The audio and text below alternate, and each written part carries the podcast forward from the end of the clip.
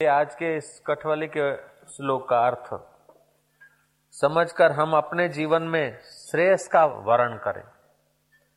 प्रेयस का वर्ण करने में तो कई जन्म बर्बाद हो गए, कई सदियाँ बर्बाद हो गई, कई युग बर्बाद हो गए।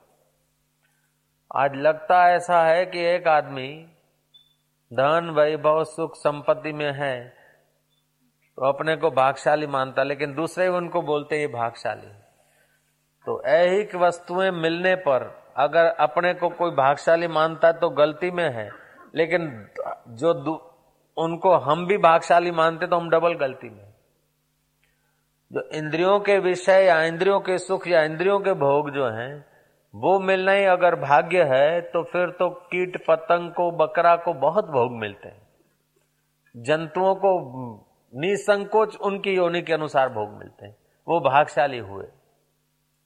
शिव जी तो कहते हैं, उमा तिनके बड़े अभाग जे नर हरि तजी विषय भजे जो आत्म सुख छोड़कर विषयों का सुख लेना चाहते उनके बड़े अभाग है। ऐसा कोई विषयों का सुख नहीं कि भोक्ता को दीनहीन न बना दे। इसलिए श्रेयस और प्रेयस दोनों आते हैं। उनमें से हम नीर, शिर की नाई विवेक करके श्रेयस को पकड़े और प्रेयस की लापरवाही करें। होगा क्या कि श्रेयस के रास्ते चलते आत्मबल बढ़ जाएगा? दो भाई थे, पिता गुजर गए, बड़े भाई ने राज्य संभाला और छोटा भाई फकीर हो गया। वो श्रेयस के रास्ते चला, वो प्रेयस के रास्ते चला।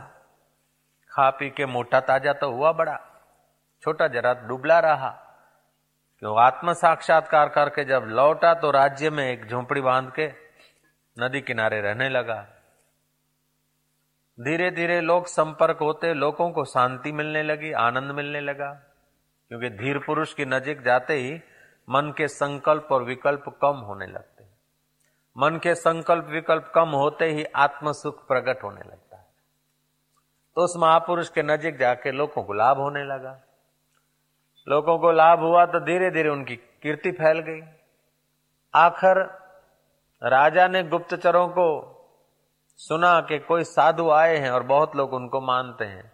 तो गुप्तचरों को भेजा कि जाँच करो वो साधु वास्तव में कहाँ के हैं, कैसे हैं, कोई दूसरे राज्य के जासूस तो नहीं है? इनका जन्म स्थान कहाँ है, इनके माँ बाप का नाम क्या है, ऐसा जरा जाँच करो। जाँच करके गुप्तचरों ने बताया कि जन्म स्थान तो इनका यही है, और ये आपके सगे भाई लगते हैं।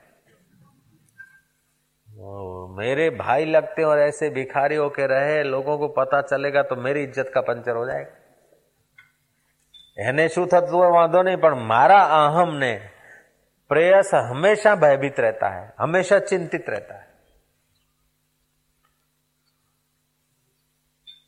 सुबह सुबह सूर्योदय हुआ है राजा भाई आया है और फकीर भाई को बोलता है कि देख अपने कुल का नाम बदनाम कर दिया तूने कहा तो मैं राज्य कर रहा हूँ, मेरी हुकूमत में सब जी रहे हैं। जिसको जैसा आज्ञा करता हूँ, लोग पाल गए। और कहा तू एक फटा टाट सी रहा है, फटी गोदड़ी सी रहा है सुबह सुबह?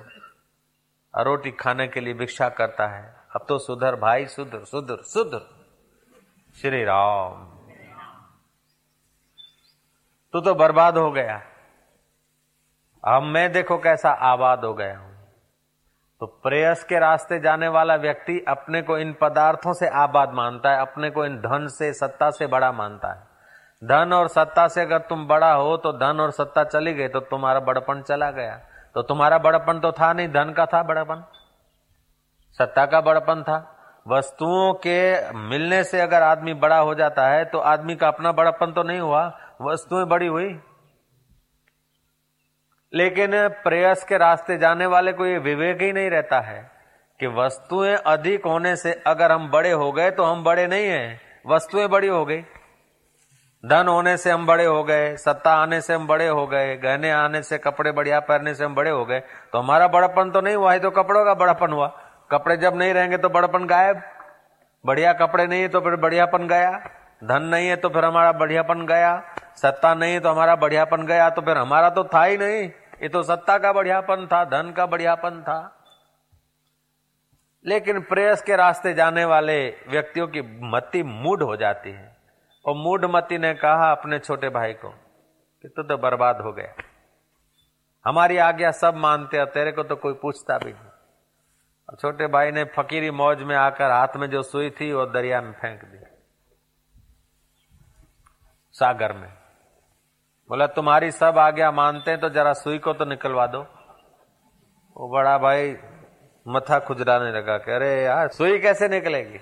बोले, जब तुम्हारी सब लोग आज्ञा मानते तो एक जरा सी सुई नहीं निकलवा सकते तो क्या आज्ञा मानते?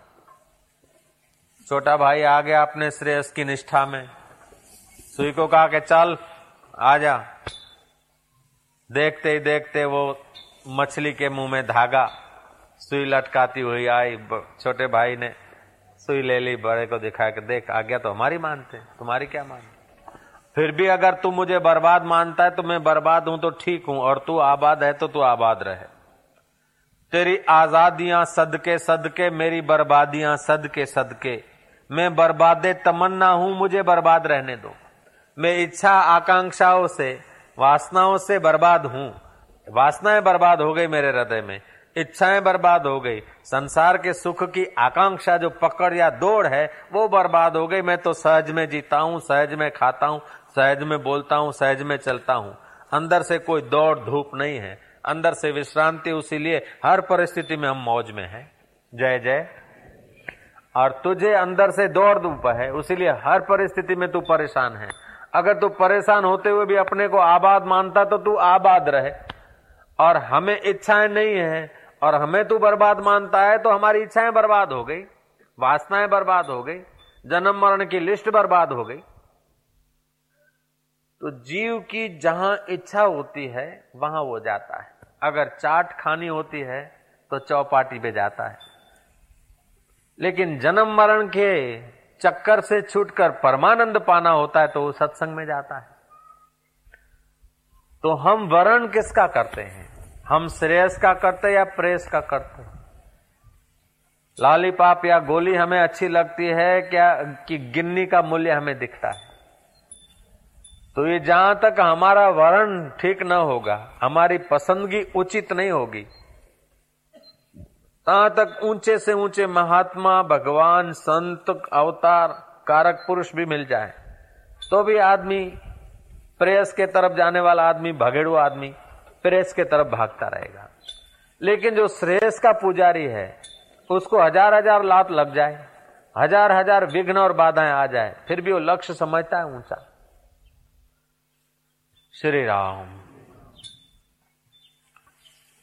तो ईश्वर ईश्वर के नाते अगर हम जीते हैं तो संसार की प्रतिकूलताएँ हमारा दिल नहीं हिला सकती। लेकिन हम संसार के नाते जीते हैं तो अनुकूलता रही, तब तक हमारा अरस परस स्नेह रहेगा। जरा सा प्रतिकूलता है तो स्नेह टूट जाएगा। तो श्रद्धा तीन प्रकार की होती है। एक, तामस श्रद्धा, दूसरी, राजस श्रद्धा, और तीसरी, सात्विक श्रद्धा। तामस श्रद्धा भोग प्रधान, परिस्थितियाँ प्रधान होती है। भोग में सहयोग मिला तो एक दूसरे के प्रति प्रेम बना रहा। भोग में अगर विघ्न पड़ा तो प्रेम विरोध का रूप ले लेगा। ये तामसी श्रद्धा है। राजस श्रद्धा है कि अपनी वाहवाही होती रही, अपने अनुरूप घटना घटती रही। तो बनी रही श्रद्धा। अपने अनुरूप नहीं घटी तो किनारा हो गया, चुपचाप बैठ गए। ये राज श्रद्धा है। और सात्विक श्रद्धा, तेरे फूलों से भी प्यार, तेरे कांटों से भी प्यार। श्री राम। चाहे सुख दे दे, चाहे दुख दे दे, हमें दोनों है स्वीकार। हे मेरे करतार, ये सात्विक श्रद्धा है। तो सात्विक श्रद्धा, गोपियों की सात्विक श्रद्धा थी। सुदामा की सात्विक श्रद्धा थी। तो हर परिस्थिति में वो धन्यवाद निकलता है। अगर राजसी श्रद्धा है तो फरियाद भी करती और अतामसी श्रद्धा है तो एकदम विरोध करती कई लोग शिव जी की पूजा करते, काली की पूजा करते, जो तामसी श्रद्धालु हैं, वे कभी कभी शिव जी का फ़ोटो तोड़ देते हैं। काली की मूर्ति फेंक देते हैं इतना इतना साल भजन किया और अभी अट्ठे से दुआ लगा ही नहीं। जय काली जा। लेकिन सात्विक श्रद्धा जब बनती है तो श्रेयस लक्ष्य होता है। गुणातीत होने का लक्ष्य होता है। गुणातीत होने का लक्ष्य होता है तो विघ्न बाधाएँ तो गुणों में आते, गुणों के सिर पर पैर रखता हुआ वो यात्रा कर लेता है। तो दासुर को वन देवी ने समझाया कि, हे पुत्र, तेरा पिता चला गया। लेकिन तेरा पिता कहाँ गया? उनका शरीर पाँच भूतों का था, पाँच भूतों में लीन हुआ। लेकिन उनका आत्मा तो परब्रह्म स्वरूप था, वो तो परब्रह्म में लीन हुआ। तो उस परब्रह्म परमात्मा का चिंतन कर, तप कर, ध्यान कर। वन देवी के वचन सुनकर दासुर को जरा आश्वासन मिला है। अब पिता की उत्तर क्रिया उसने की। बाद में अपने मन को एकाग्र करने के लिए, तपस्या करने के लिए उसने जगह ढूंढी। देखता है तो हर जगह में कोई न कोई गुण दोष मिलते हैं। कहीं असुर मरे हुए हैं तो कहीं मनुष्य मरे हुए हैं, कहीं कहीं भोग भोगे हुए हैं। पृथ्वी पे कोई शुद्ध जगह नहीं दिखी। एक इंच भी पूर्ण शुद्ध पृथ्वी नहीं दिखेगी। अगर हम श्रेयस की दृष्टि से नहीं देखोगे तो एक इंच भी शुद्ध पृथ्वी नहीं मिलेगी। शुद्ध में शुद्ध परमात्मा है, उसका चिंतन करके बैठ जाओ तो कितनी भी अशुद्ध पृथ्वी शुद्ध हो जाएगी। लेकिन महाराज, वैसे अगर शुद्धि अशुद्धि का विश्लेषण करोगे तो कहीं शुद्ध पृथ्वी नहीं मिलेगी। और पृथ्वी पूरी छान मारी दासुर ने। लेकिन कहीं कीड़ी मरी हुई, कहीं मकोरा मरा हुआ, कहीं उधई मरी हुई, कहीं भोग भोगे हुए, कहीं असुर मरे हुए, कहीं कीट मरे हुए। कभी न कभी कोई कीट मरा है तो अशुद्ध हुई, मसान हो गया और क्या? जहाँ कीट मरते हैं, मरते ना? कोई कोई ना कोई जंतु मरते, बैक्टीरिया भी तो मरते हैं। तो मसान हो गया तो ऐसे मसान में बैठ के क्या भजन करना, क्या तप करना? फिर उसने सोचा कि मैं वृक्ष की डाल पर जाऊँ। लेकिन शरीर भारी है, वृक्ष की डाल पर। डाल गिर जाए, लोग देखें। उसने यज्ञ का आयोजन किया और यज्ञ में अपने मुँह का मांस काट काट के यज्ञ देवता को अर्पण किया ताकि हमें सूक्ष्मता प्राप्त हो जाए। यज्ञ देव ने सोचा कि ये ब्राह्मण, दासुर, के मुख का मांस मेरे मुख में आ जाए, उचित नहीं, वो साकार होकर प्रकट हुए। बोले, पुत्र, तुझे क्या चाहिए? बोले, अग्निदेव, अगर आप प्रसन्न हुए हो मेरी अर्घ्यपाद से सेवा स्वीकार करो। विधिवत अर्घ्यपाद से उनकी सेवा की दासुर ने अग्नि देवता की।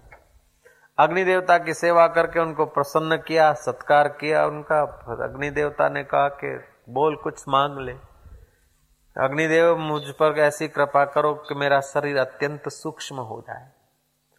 कि वृक्ष की आखिरी ऊँचे में ऊँची टहनी के एक पत्ते पर भी मैं बैठना चाहूँ तो बैठ सकूँ, क्योंकि मुझे तप करना है। अग्निदेव ने वरदान दिया एवं अस्तु अग्निदेव के वर के प्रभाव से, वो सूक्ष्म शरीर, अंतवाहक शरीर के बल से। हिमालय के एक सुहावने सुंदर वृक्ष पर,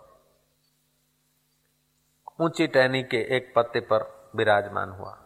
और मन ही मन से उसने दस वर्ष तक देवों का, यज्ञ पुरुष का, अश्वमेध यज्ञ किया, और कोई यज्ञ किए।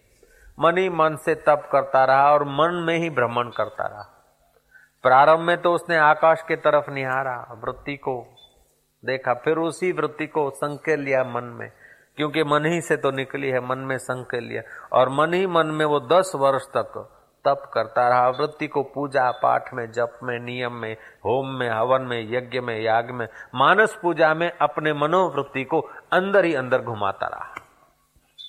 दस वर्ष हुए, तपस्या बढ़ गई बहिर्मुख वृत्ति नहीं हुई, अंतर्मुख ही अंदर मानस पूजा में ही, मन में ही मन की वृत्ति घूमती रही, इंद्रियों में या जगत में आई नहीं, तपस्या खूब पावरफुल हो गई। चित्त शुद्ध हो गया। हम देव की अर्चना पूजना करते हैं, उससे मानस पूजा में ज़्यादा लाभ होता है। अर्चन पूजन करने के लिए तो पदार्थों में वृत्ति जाती है। भोग में वृत्ति जाए, उसकी अपेक्षा देव की पूजा में पूजा के लिए पदार्थों में वृत्ति जाती तो अच्छा है। हकीकत में देवता को आपके पदार्थ की या शिव जी को आपके पदार्थ की या विष्णु को आपके पदार्थ की आवश्यकता नहीं है। लेकिन पदार्थ में वृत्ति जाती है। उस वृत्ति को पदार्थ में जाने की आदत है तो वो पदार्थ भगवत अर्पण करने का भाव करो, ताकि पदार्थ वृत्ति में न रहे, भगवान वृत्ति में रहे। इसलिए भगवान की पूजा, अर्चना, सेवा है। नहीं तो पंचामृत की क्या भोलानाथ को ज़रूरत है? या जलाशय की जलधार की शिव जी को क्या ज़रूरत है? या भगवान विष्णु को दिए की क्या ज़रूरत है? धूप की क्या ज़रूरत है भगवान विष्णु को? फिर भी हमारी पदार्थाकार वृत्ति है। पदार्थाकार वृत्ति को ईश्वराकार बनाने के लिए हम पदार्थों का उपयोग करके सेवा पूजा करते हैं। लेकिन इससे भी बढ़िया सेवा पूजा तो ये मानस पूजा है। तो मन ही मन मन ही मन उसने अश्वमेघ यज्ञ की रचना की, खूब ब्राह्मणों की सेवा की, यज्ञ में दान दिया, होम हवन किया, अश्व छोड़ा, अश्व घूम कर आया, स्वतंत्र हुआ, दो ऐसे यज्ञ किए। यज्ञ पुरुष की सेवा की, देवताओं का पूजन किया, यजन किया, ब्रह्मवेताओं का पूजन किया। ऐसे करते करते ब्रह्मज्ञानियों का, ब्रह्मवेताओं का, देवताओं का, इनका सबका पूजन, यजन करते करते उनका अंतकरण दस वर्ष में एकदम शुद्ध हो गया। दस वर्ष में अंतकरण शुद्ध हुआ है। मानस पूजा करने से दस वर्ष में अंतकरण शुद्ध हुआ है, लेकिन आत्मचिंतन बार बार सुने या आत्मज्ञान की बात बार बार सुने और उसी बात को बार बार विचारे तो आज दस वर्ष की अपेक्षा भी जल्दी शुद्ध हो जाएगा। क्योंकि शुद्ध में शुद्ध तो आत्मा है, परमात्मा है। दासुर ने मानस पूजा के द्वारा दस वर्ष में मन को शुद्ध किया। इतने में कोई वन रानी आई। और उसने उनका आद, प्रणाम आदि से, पूजन आदि से उनका चित्त अपनी तरफ़ आकर्षित किया। दासुर ने पूछा, तू कौन है? बोले, देवलोक में वन रानियों का उत्सव हो रहा था। और फिर उत्सव उत्सव में पुष्प बिखेरे गए और जिस, जिसको फूल मिला उसको गर्भ रहा और बच्चे हुए। लेकिन मैं अभागी पुत्र भागी नहीं हूँ, पुत्र बिना की हूँ। हे तपस्वी, आपका अंतकरण शुद्ध हो गया है। तो जो संसारी लोगों को बड़े बड़े यत्न से भोग नहीं मिलते हैं, वो वो धीर पुरुष को तो बिना बुलाए मिलते हैं। तो मैं आपके चरणों में आई हूँ पुत्र की इच्छा से। आप मेरा भरता बने। बोले ये तो नहीं हो सकता है। आज ही नजारे की तो दासुर ने एक फूल दे दिया। बोले, ले, ये पुष्प ले ले। इस पुष्प को रख। इसने वासना व्यक्त की, बोले, नहीं तो मैं लकड़ियाँ जला के जल मरूँगी। अगर मेरी इच्छा पूरी नहीं हुई तो मैं अग्नि स्नान करूँगी। श्री राम। वन रानी ने कहा, मेरी इच्छा पूरी नहीं हुई तो मैं अग्नि स्नान करूँगी। अगर काम दबता है ना तो क्रोध होता है, फिर अग्नि स्नान का भाव। कामनाएँ दबती है ना तो फिर जलन होती है अंदर। मैं अग्नि स्नान करूँगा।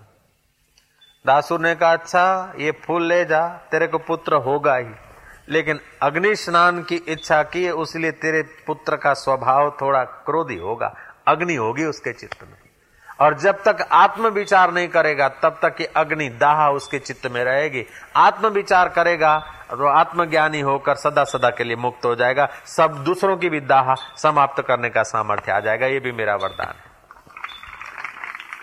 वरदानी ये वरदान प्राप्त करके पुष्प लेकर चली गई और महाराज एक महीने के अंदर ही शुद्ध चित्त होता है ना, उसका संकल्प बलवान होता है। आप अपना जितना प्रेयस के तरफ़ मन है, उतना हम लोगों का संकल्प दुर्लभ, दुर्बल होता है। और जितना मन श्रेयस के तरफ़ होता है, उतना संकल्प बलवान होता है। तो जितना चित्त शुद्ध होता है, उतना उसमें सत्य संकल्प होता है। और जितना मलिन चित्त होता है उतना उसके संकल्प का प्रभाव नहीं होता। तो शुद्ध जगह जो तीर्थ हैं, वहाँ जाकर लोग यज्ञ याग करते या पिंडदान करते हैं, क्योंकि शुद्ध जगह है। शुद्ध जगह के प्रभाव से शुद्ध संकल्प होगा, शुद्ध मन होगा। शुद्ध मन होगा तो संकल्प करेंगे तो उनका कल्याण होगा। इसलिए हम गया में या तीर्थों में पिंड, होम, हवन आदि जाके करते हैं या दूसरे के कल्याण का काम करते हैं। तो दासुर का शुद्ध चित्त था, शुद्ध चित्त में संकल्प उठा और वो एक महीने के अंदर उसको बालक हो गया। अपने को ऐसा ही आश्चर्य लगता है, लेकिन सारी सृष्टि का जो मूल आधार जो है परब्रह्म परमात्मा है। उस परब्रह्म परमात्मा में अगर प्रेयस नहीं है और ज्यो की त्यों अवस्था है तो उस भ्रुकुटी बिलास सृष्टि लाए हुए एक संकल्प मात्र से जब सृष्टि बन सकती है तो एक बेटा बन गया तो क्या बड़ी बात? जय जय। तो जो प्रेयस के तरफ़ जाते ने उन लोगों को ये बातें आश्चर्यकारक लगती है। लेकिन जो श्रेयस के तरफ़ यात्रा कर चुके हैं, उनको इसमें कोई संदेह नहीं दिखता। तो जितना जितना प्राणी भोग की इच्छा करता है, जगत की इच्छा करता है, तुच्छ वस्तुओं की इच्छा करता है, उतना उतना दीन हो जाता है और अपना सामर्थ्य खो बैठता है। और जितना जितना जगत के लिए लापरवाही करके आत्मरामी होता है। उतना उतना उसको अपनी गरिमा, अपनी सामर्थ्य की फिर पुनर्स्मृति होती दासुर के संकल्प से उस वन रानी को बालक हुआ। अब बालक दस वर्ष का हुआ। माँ ने देखा कि जिस ऋषि के प्रसाद से, उपदेश से ही बालक का जन्म हुआ है, अगर ये उन्हीं के चरणों में दे दूँ तो ठीक होगा। अपने बच्चे को लाई और बोला कि, हे ऋषिवर मुझे तो आप नहीं रखते लेकिन ये आपकी कृपा प्रसादी जो है, आपके संकल्प से जो बालक हुआ, इसको आप ज्ञात ज्ञ करिए, इसको ज्ञानी बनाइए, इसको श्रेयस मार्ग का उपदेश दीजिए। दासुर उसी वट वृक्ष पर हिमालय में एकांत में अपने पुत्र को बिठाकर साकार रूप लेकर उपदेश देने का प्रारंभ करते हैं। तो वहाँ से वशिष्ठ जी गुजरते हैं तो वशिष्ठ की दृष्टि पड़ती। तो वटवृक्ष के करीब से आवाज़ आ रहा है वृक्ष से। तो हे राम जी दासुर ने अपने पुत्र को उपदेश देना प्रारंभ करा। अपने पुत्र को कहते हैं कि, हे पुत्र, तुझे ज्ञातज्ञ करने के लिए मैं तुझे एक भविष्य कथा कहता हूँ। भविष्य नगर का उत्थान राजा का बड़ा विशाल राज्य था। और उसकी सेना इतनी बड़ी भारी थी कि शत्रु से कांपते थे। उस राजा का तो बड़े बड़े देवता लोग असुर, सुर, यजन पूजन करते थे। ब्रह्मा, विष्णु, महेश भी उस राजा के कहने में चलते थे, टहल में चलते थे। वो ऐसा महाप्रतापी राजा हो गया। तब दासुर पुत्र ने पूछा कि, हे प्रभु, आप कहते भविष्य नगर, जो बना ही नहीं और बड़ा विशाल राजा हुआ। इस वचनों ने तो मेरी बुद्धि को भ्रमित कर दिया तब दासुर प्रसन्न हुआ कि तेरी बुद्धि जरा विवेक वाली है। जी महाराज हाँ महाराज करके कथा नहीं सुनते। सुनने के बाद जरा बुद्धि का उपयोग करता बैठ। अपना चित्त जो है पर ब्रह्म परमात्मा, उस शुद्ध चित्त में जो वृत्ति का स्फुरण होता है, वही उत्थान राजा है, जो भविष्य की कल्पनाएँ करता है। और वही शुद्ध परब्रह्म परमात्मा आत्मदेव के आधार से जो फुरना होता है, वो उत्थान राजा है, और उसी राजा के राज्य में सब लोग दौड़ा दौड़ कर रहे उस राजा को अगर वश किया जाए अपने फुरने को अगर वश किया जाए, अपने स्पंदन को, अपने संकल्प को अगर वश किया जाए तो इतना महान राजा वश हो जाए कि देवी देवता सब जिसका पूजन करते, जिसके आगे नतमस्तक है, वो राजा तुम अपना बना लो तो तुम्हारा उद्धार हो जाए। ये बड़े में बड़ा राजा है। एक विचार उठा और दूसरा उठने को, बीच की जो अवस्था है वो अपनी है। लेकिन जो उत्थान होता है, इस उत्थान उत्थान के पीछे इंद्रियाँ, बुद्धि, मन दौड़ते हैं और जीव दीन भाव को प्राप्त होता है। अगर इस उत्थान को फुरने के, उत्थान के समय जो फुरना उठाए, स्पंदन उठाए, स्पंदन उठते समय अगर सावधान रह जाए तो एक उत्थान हुआ दूसरा होने को उसके बीच की अवस्था में अगर टिक जाए, हे पुत्र उसका तो कल्याण हो जाएगा, लेकिन उसकी मीठी नज़र जिस पे पड़े, उसका भी बेड़ा पार हो जाएगा। ये बहुत कीमती वचन है, ध्यान से सुनना इसको। एक विचार उठता है और दूसरा उठने को है। तो जैसे एक तरंग उठा और दूसरा उठने को है तो बीच की अवस्था सपाटी है पानी की। ऐसे ही शुद्ध परब्रह्म परमात्मा जो सारे ब्रह्मांडों का अधिष्ठान आधार है, वो तुम्हारे हृदय में भी है। जैसे आकाश सर्वत्र है तो घड़े में भी है, ऐसे चिदाकाश सर्वत्र है तो तुम्हारे हृदय में भी है। तो उसकी सत्ता से एक विचार उठा। अब दूसरा उठने को है। तो एक उठा जो है ना, उत्थान जो हुआ, ये उत्थान जो हुआ, उस उत्थान के अनुसार लग जाए प्रेस में तो जीव हो गया। और उत्थान को निहारे और उत्थान के आधार को खोजे, श्रेयस है। जय जय। बड़ा सरल है, लेकिन बुद्धि थोड़ी सूक्ष्म चाहिए। हमारा निश्चय थोड़ा चाहिए कि हमें श्रेयस को वर्ण करना है, प्रेयस को नहीं। तो धीर पुरुष हैं, वो श्रेयस को लेने में थोड़ी सहन शक्ति रखते हैं, थोड़ा धीरज रखते हैं। लेकिन जो मूढ़ पुरुष है, वो क्षणिक सुख, क्षणिक विनोद, क्षणिक हास्य, क्षणिक विलास, क्षणिक इंद्रियों को एहसास कराने वाले परिस्थितियाँ या भोग में बह जाते हैं। लेकिन जो धीर पुरुष हैं, वो क्षणिक नहीं, वे शाश्वत को खोजते हैं। हिमालय में कुछ माइया जो थी ना, वो एक चश्मा बह रहा था। कंकड़ पत्थर डाल रही है, फिर साफ़ कर रही, फिर डाल रही, फिर देख रही। बाबा जी ने पूछा कि क्या करती हो? कि बाबा जी ये झरने में से सुवर्ण के कण बह के आते हैं। उसीलिए उनको खोजने के लिए हम ये मेहनत करती हूँ। तो रोज बह के आते, बोले, नहीं, महीनों भर हम मेहनत करते। कभी कभी मिल जाता है, और जब वो स्वर्ण के कण मिल जाते हैं तो महीनों भर की मेहनत वसूल हो जाती परदेश में कोई ऐसी नदी है? सुना गया है कि उस नदी में लोग तेल रगड़कर, लंगोटी चढ़ाकर उस नदी में खड़े रहते हैं और हाथ पैर मारते हुए जाँच करते रहते हैं उसके रेती के कणों को। महीनों भर खड़े रहते हैं और वही प्रक्रिया में रहते हैं रोज। रोज तो उन्हें सोना नहीं मिलता, हीरे हीरे नहीं मिलते, हीरे बह के आते।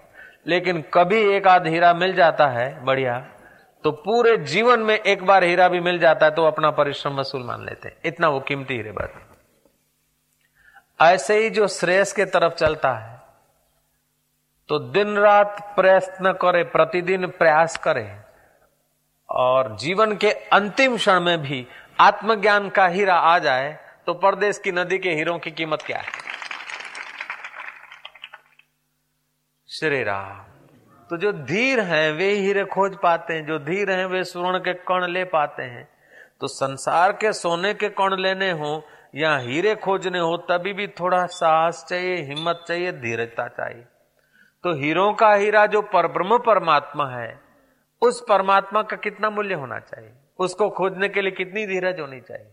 तो जो धीर पुरुष हैं वो प्रेयस को छोड़कर श्रेष्ठ का मार्ग पकड़ते हैं। लेकिन जो अधीर है, बुद्धू है, अल्पमति के हैं, वो जरा से सुख में, जरा से दुख में बस ईश्वर का रास्ता छोड़ देंगे।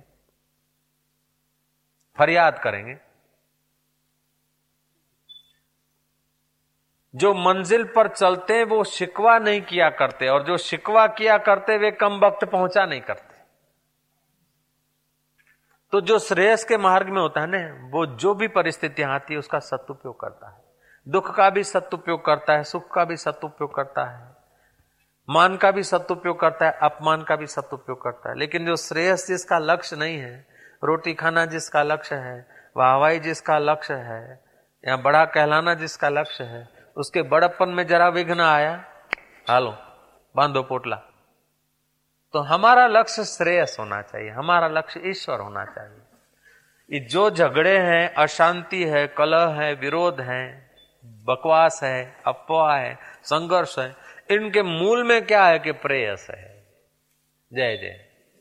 मूल में क्या है कि संसार है? उसीलिए संघर्ष होता है। अगर मूल में ईश्वर को रख दें, आहा, महाराज, संसार नंदन मन बन जाए। विवेकानंद बोलते हैं कि पृथ्वी का लाखवा हिस्सा, लाख आदमी में एक आदमी। पृथ्वी का लाखवा हिस्सा लोग।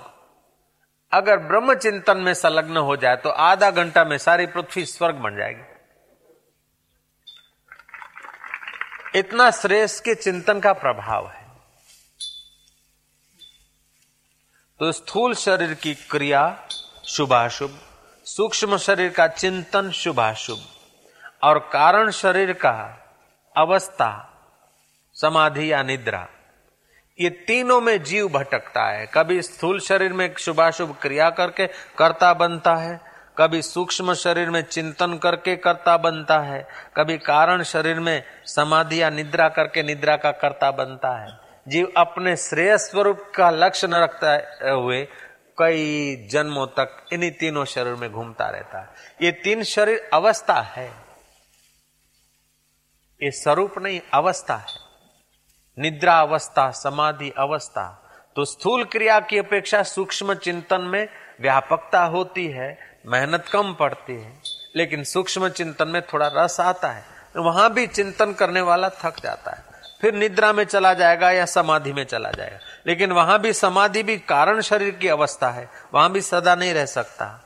लेकिन जो सदा है, उसको अपना स्वरूप मान ले तो फिर कभी कहीं जा भी नहीं सकता, कहीं आ नहीं सकता, वो मुक्त आत्मा हो जाता है। वो महाधीर है।